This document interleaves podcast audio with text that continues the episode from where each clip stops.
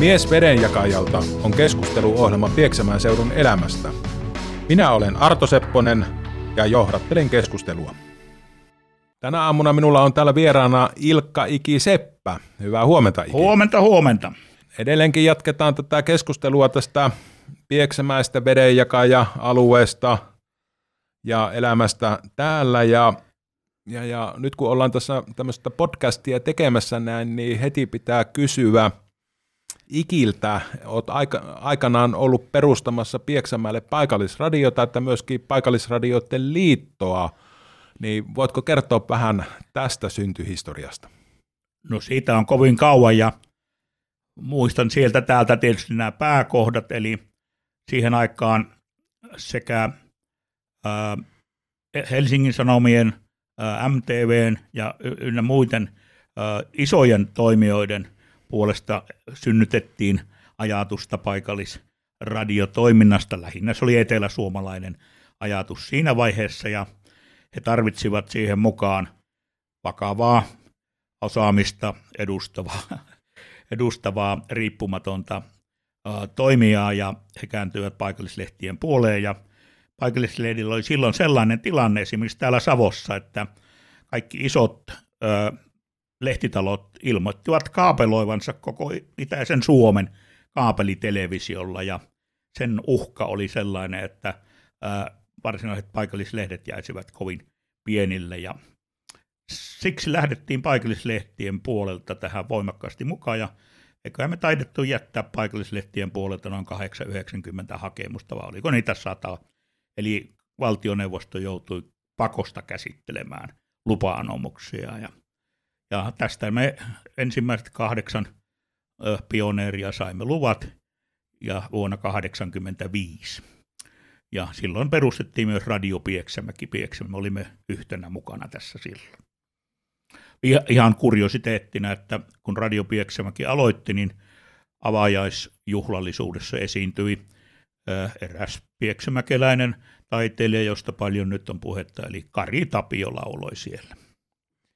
No niin, tämä on ihan mukava kuulla tällaista historiaa ja nyt sitten jatketaan eteenpäin. Eli mistä sinä Iki tänne Pieksämäelle olet tullut ja mitä kaikkea sinä olet täällä tehnyt työksesi? Sitten palataan näihin nyt näihin harrastusasioihin ja muihin, muihin vähän myöhemmin, mutta mikä oli sinun elämän tehtävä täällä Pieksämäellä?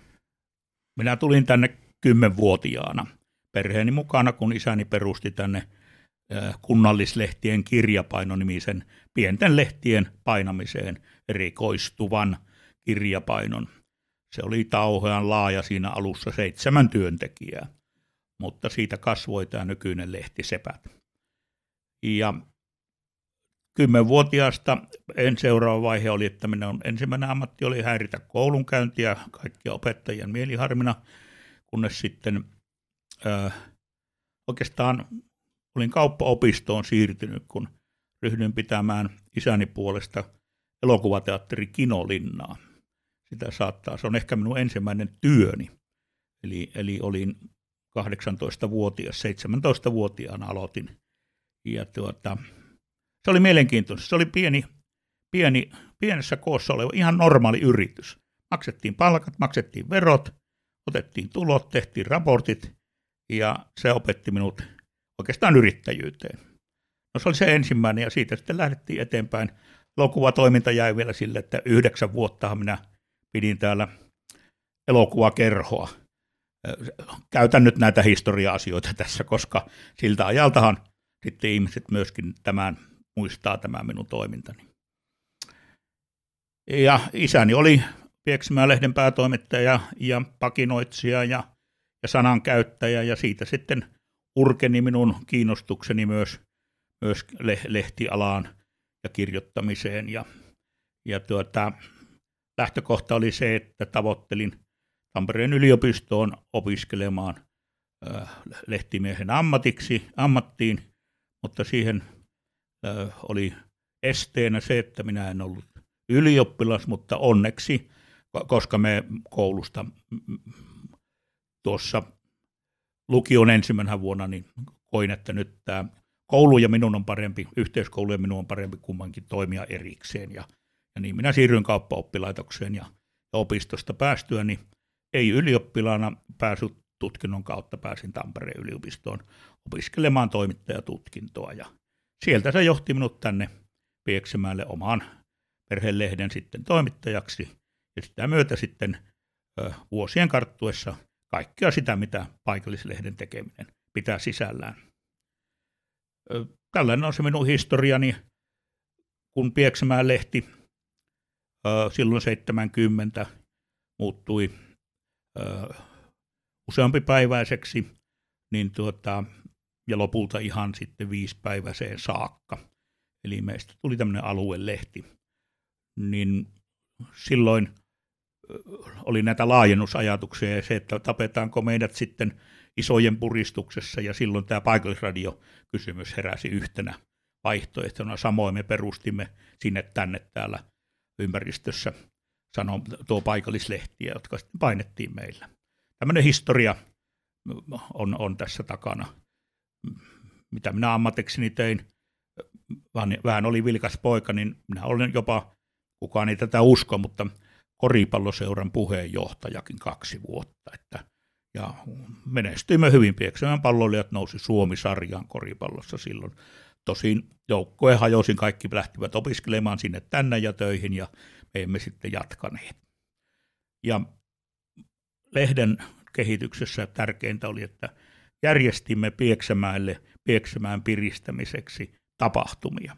Lehti oli monien tapahtumien promoottori ja, ja, alo- aloitteen tekijä, muun muassa Pieksämään, Pieksä, Pieksäjärven rannan soutukilpailut muistetaan monena vuonna ja, ja tuota, myös erilaisia Pieksämäkin päiväkin ensimmäisenä varmasti tuli Pieksämään lehden kautta kautta aikoinaan, ja sitten se taas hiipui ja, ja tällä tavalla. Mutta että tämä tapahtumien järjestäminen jäi veriin sitten, kun jäin eläkkeelle tai, tai siirryin hyllylle, niin kuin kauniisti sanotaan silloin, kun oma yritys vaihtaa omistajaa, niin uusi omistajahan ei kauan, kauan katsele niitä vanhoja ihanteita, mitä, mitä edeltäjällä on. Ja, ja tuota, minä pääsin sitten vapaaksi tuosta päivätyöstä ja sen aikana ryhdyn tekemään kulttuuria ja näin.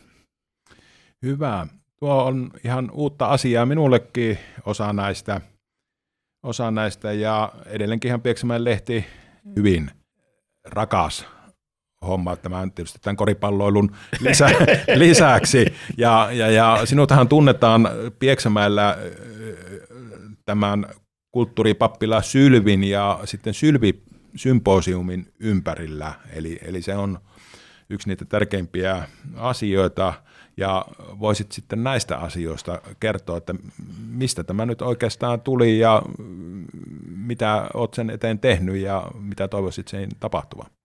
Pieksämään kaupungissa oli tällainen vähän masentunut aikakausi. Niitähän me tiedämme, että meillä on aina vähän aalloissa ollut. On hyviä kausia ja huonoja kausia ja Silloin oltiin vähän nokka maassa silloin vuonna 1999 ja silloin yritettiin järjestää tämmöisiä kulttuurikierroksia tuolla Harjulla ja minäkin siihen sitten, sitten osallistuin. Olin ihan vapaa miehenä silloin ja törmäsin siellä Sylvi Kekkosen muistokiveen, tiesin sen muistopaaden olemassa, koska olin sitä aikoinaan myöskin silloin suuressa tapahtumassa todistamassa, kun Urho Kekkonen sen ju, tuota, avasi ja julkisti. Niin huomasin, että seuraavana vuonnahan Sylvi Kekkonen täyttää ää, sata vuotta. Hänen syntymästään tulee ja laitoin et, eteenpäin sitten aloitteen siitä, että kulttuurilautakunta ja Pieksämäki järjestäisi Sylvi Kekkosen satavuotisjuhlan. No, se lähti niin hitaasti liikkeelle, että, että lautakunnan puheenjohtaja kääntyi minun puolen, että voitko Ilkka sinä järjestää se yhdistysten avulla sen, että tämä on liian nopea heille lautakunnassa. Puhuttiin syksystä 1999. Ja siitä ponnahdettiin tällainen hanke pystyyn ja innokkaita ihmisiä ja niinpä seuraavana kesänä järjestettiin Sylvi Kekkosen – satavuotis juhlaviikko Pieksämäellä. Joka päivälle oli ohjelmaa, oli, oli elokuvaesityksiä, tämä Alma, Amalia-elokuva, joka on Virtasalma filmattu joka paikassa, joka päivä oli esityksiä. Meillä oli suuri valokuva, lehti, valokuvanäyttely Sylvi Kekkosesta. Sitten meillä julkaistiin juhlapäivänä, tuotiin, julkaistiin kaksi Sylvi Kekkosen elämää kerta teosta. Niiden ensi julkaisu oli täällä Pieksämällä silloin. Ja monta tällaista tapahtumaa. Ja silloin oli aiheena voimakkaasti kirjallisuus. Ja tätä kirjallisuutta käsiteltiin näissä juhla, juhlatapahtumissa niin, että sen jälkeen, juhlan jälkeen minua pyydettiin, että e, e, etkö voisi ikin jatkaa näitä kirjallisten tapahtumien sarja, että aloita semmoinen sarja. Ja siitä lähdettiin, tehtiin viisivuotissuunnitelma, joka oli, päättyi siihen, että olisi ollut kansainvälinen naiskirjailijoiden kokous Pieksämäelle. No, viiden vuoden sijasta meni kymmenen vuotta, mutta se toteutui. Ja tästä on lähtenyt liikkeelle, eli vuodesta 2000 on tätä kirjallisuustapahtumaa, Sylvi Kekkosen nimeä kantavaa kirjallisuustapahtumaa täällä järjestetty. No, synnyin pappilahan tuli vähän väkisin tähän vähän mukaan, ja minä olen, tämä kulttuuri riittyy paljon minun harrastukseni historiasta, ja, ja perinnehistoria ja kulttuurihistoria on, on niin ne, jotka minua on on yll, yllyttänyt aina eteenpäin näissä asioissa. Ja, ja niinpä olemme pyrkineet säilyttämään tämän pappilan, että sitä ei A myydä, ei pureta eikä polteta. Ja nyt se on saatu semmoiseen tilanteeseen, että se on täyskäytössä. Koko talvenhan siellä on kuvataidekoulu ja seutuopiston kuvataidekurssit ja kesän siellä on kulttuuripappilla Sylvin nimellä kulkevaa kulttuuriperinne. Tällaisessa tilanteessa ollaan. Ja minä pidän tuota yli 200-vuotiasta pappilaa. Se on itäisen Suomen ainoa ja viimeinen, vanhin siis, joka on edelleen julkisessa käytössä oleva pappila. Ja se on minusta meidän arvokkain museoesineemme. Hienoa. Onneksi et itseesi laske museoesineeksi. No kyllä, vielä. kyllä minä rupean jo laskemaan. no niin, mutta ehkä se nyt ei vielä tärkeä ole. Mutta, mutta vielä tuohon, tuohon, tuohon pappilaan näin, niin kerropa sitä pappilan puutarhasta. No, minun täytyy nyt tähän ihan ensimmäiseksi kertoa se, että tämä Pieksämäkihän pitää syntymäpäiviään. Nyt ensi kesänä täytämme 445 vuotta. Luin tässä tänään Länsi-Savo-lehdestä, onneksi olkoon Mikkeli 181 vuotta. Röyhistin rintaan ja totesin, että mehän täytämme pikkasen enemmän ensi kesänä. Pieksämään kirkkopitäjän perustamisesta kaikki lähti.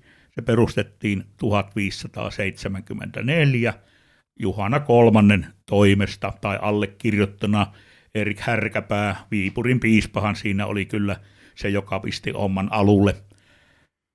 Tämä oli Pieksämään alku. Pieksämän hallinnollisen Pieksämään syntymäpäivä on 26.7. ja vuosiluku 1574, eli ensi kesänä 445 täyttyy. Ja tämä pappilan piha, Tämä puutarha ja vanha koko, koko piha-alue on siis pappilan pihaa, pihamaata ollut koko tämän ajan. Meidän perinteemme ja meidän syntymäpaikkamme on siinä puutarhassa ja siinä puistossa. Olemme halunneet sitä kunnostaa talkoon voimin tukiyhdistyksen puolesta ja kahden vuoden, kymmenen vuotta tehty töitä, mutta kaksi viimeistä ponnistelun vuotta, niin olemme saaneet sen siihen kuntoon, että rohkenimme anoa, että Pieksämään kaupunki nimeäisi ja kaavoituksella vahvistaisi tuon puiston Sylvikekkosen puistoksi. Ja näin on tapahtunut ja, ja minusta se on suuri askel äh, tämän Sylvin muistojen ja hänen elämäntyönsä tuomisessa koko valtakunnan tietoisuuteen. Se on vähitellen menossa, mutta kyllä menee. Taistelimme jo viimeksi hopeatilalle jäimme, kun Urho Kekkosen näistä huonekaluista käytiin tämmöinen taistelu, että minnekä ne sijoitetaan. Pielavesi vei Lepikon torpan ansiosta voiton, mutta olimme hyvänä kakkosena. Ja eikä kaaduttu, kun nykyisin suomalaiset aina kaatuu. Näin, mutta siitä on hyvä ponnistaa ja tuskin maltan odottaa sitä ensi kesän juhlaa.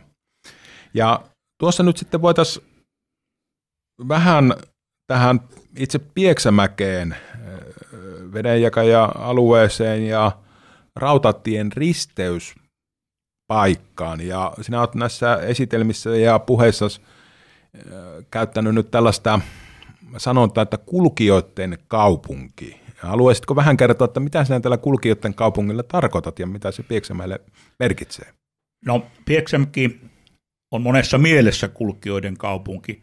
Silloin kun jääkausi loppui ja Su- Suomessa alkoi tulla kuivaa maata, niin täällä Pieksämäellä se tuli ensimmäisten joukossa.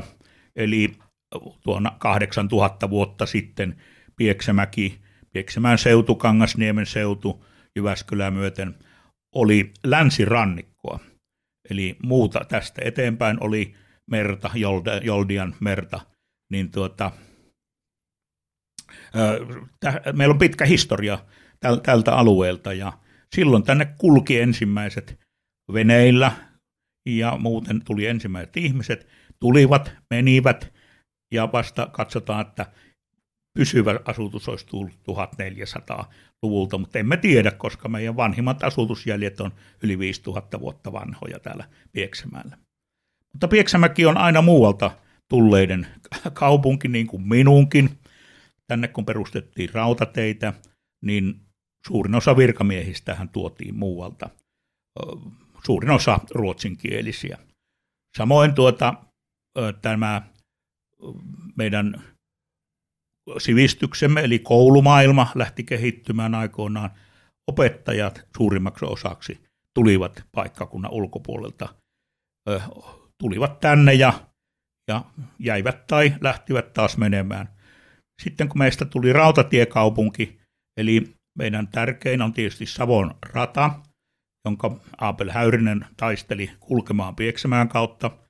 Se täyttää nyt tässä 130 vuotta ensi, ensi kesänä sitten meidän Savon radaa, rataa pidetään kyllä aina, että se olisi niin kuin se kaikkein tärkein. Tietysti se on peruskysymys, mutta Savon rata ei tuonut Pieksemälle asukkaita.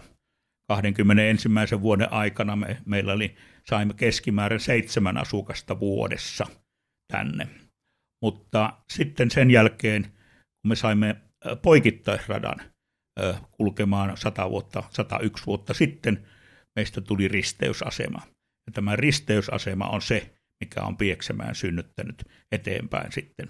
Meidän merkityksemme kasvoi sekä kaupassa ja liikenteessä ja myös henkilöliikenteessä niin, että ensimmäisen kymmenen vuoden aikana keskimäärin sata ihmistä saatiin aina per vuosi lisää. Eli Pieksämäki rupesi kasvamaan risteysasemana. Ja myös sitten tästä johtuen – me saimme yhä enemmän tämmöistä logistiikkasta merkitystä tässä valtakunnassa niin, että kun sitten tuli nämä sodat, niin, niin Pieksämäkihän oli päämaja kaupunki Mikkelin vara-alue, oikeastaan sellainen salainen kakkosalue. Ja tämä salaisuus on valitettavasti jäänyt vaivaamaan Pieksämäkeä, että tämmöinen huntuverho on aina tämän meidän historiamme ympärillä ollut ennen kuin nyt näinä vuosina on voimakkaasti Pieksämäki seura ja, ja eräät harrastajat niin tuoneet esille tätä, tätä, tätä rautatiehistoriaa ja meidän historiaa toisen maailmansodan aikana. Tätä kauttahan varustettiin koko Laatokan rintama ja myöskin sitä kautta se purettiin tätä kautta. Me saimme silloin ö, sodan päätyttyä tänne jo kolme ja puoli tuhatta uutta ihmistä ensin ja niistä jäi suurin osa sitten tänne. Eli kun talvisota alkoi, meillä oli 3300 ihmistä täällä kauppala-alueella, ja kun sotat päättyivät, meillä oli 7700. Eli kaksinkertaiseksi radat ja sodat toivat Pieksämään silloin. sen jälkeen me olimme edelleen niin kulkijakaupunki. Myöskin meillä oli lentokenttäsuunnitelma oikein pitkällä, mutta kun emme päässyt sopimukseen keskenään täällä, niin Joroinen pääsi ja niinpä se lentokenttäsi suunnitelma, joka oli, olisi ollut paljon parempi Pieksämällä, koska Kuopio, Helsinki, lentolinja kulkee tätä kautta. Tämä ei ole unohtunut, vaan lentoliikenne yksityisellä puolella, harrastajapuolella ilmailu on edelleen yksi Pieksämään tällaisia voimakkaita harrastuspiirejä ja tuota, Jyväskylän alueen ihmiset varsinkin sitä käyttää. Tämä on jälleen tätä kulkijan, kulkijan olemassaoloa. Ja näin minä olen jotenkin nähnyt, että monet tuolla kun kysytään, että no oletko syntynyt Pieksämään? Ei, en, minä tulin siihen ja siihen työhön, tulin käymään. No, mitenkä pitkään ajoitta käydä? No ehkä pari-kolme vuotta, nyt on mennyt 30 vuotta täällä Pieksämällä. Eli tällä tavalla tämä on kasvanut ja osa jää ja osa lähtee, nuoret lähtee, tulee takaisin, kun vaan saavat työtä. Paluumuutto on edelleen hyvin, hyvässä vireessä minun mielestäni ja, ja tuota, tämä on vähän kuin Irlanti, kun sanotaan, että on, on, on, joku on aina menossa ja joku aina tulossa. Että siksi mä jotenkin puhun tästä kaupungin. Ja nyt meillä on kaksi tämmöistä hyvää tapahtumaa, jotka liittyy tähän. Toinen on tämä Big Wheels, autokulku, autoharrastus, kaikki tämä kulkeminen. Ja toinen on nämä, tämä reitistö, vedenjakaja reitistö, retkeilyn ja, ja, ja pitkin tuolla järviä ja, ja suomaastoja, harjuja kulkevat kävelyreitit ja polkupyöräreitit. Nämä ovat jälleen sitä meidän kulkijaperinnettämme. Ja, ja minusta niin kuin aivan erinomaisesti tämä kulkijan kaupunki sopii tällä hetkellä kaikkiin näihin meidän ykkösjuttuihin, mitä meillä täällä on. Olemme siis kulkijoiden kaupungissa, mutta vielä tähän kulttuuriasiaan, eli, eli, eli Poleni täyttää tänä vuonna 30 vuotta. Mitä Poleeni merkitsee sinulle?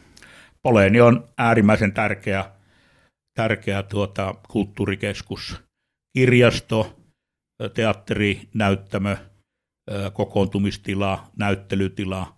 Se on meille yksi kaikkein tärkeimpiä rakennuksia tässä kaupungissa. Nyt kun meillä kohta ei ole kaupungin taloa, kun meille tulee vieraita, niin sanoo, että no kai me käymme sitten kaupungin talolla. Mä kyllä, kyllä, kyllä, kyllä, kyllä, mutta kun käydään vaan Poleenissa, se on meidän kaupungin talomme kaikessa komeudessaan loppujen lopuksi ja monipuolisuudessa. Se on meidän parhaammin näkyvä, niin myöskin fy- fyysisesti ulkonäöltään ja kaikilla tavalla ulospäin.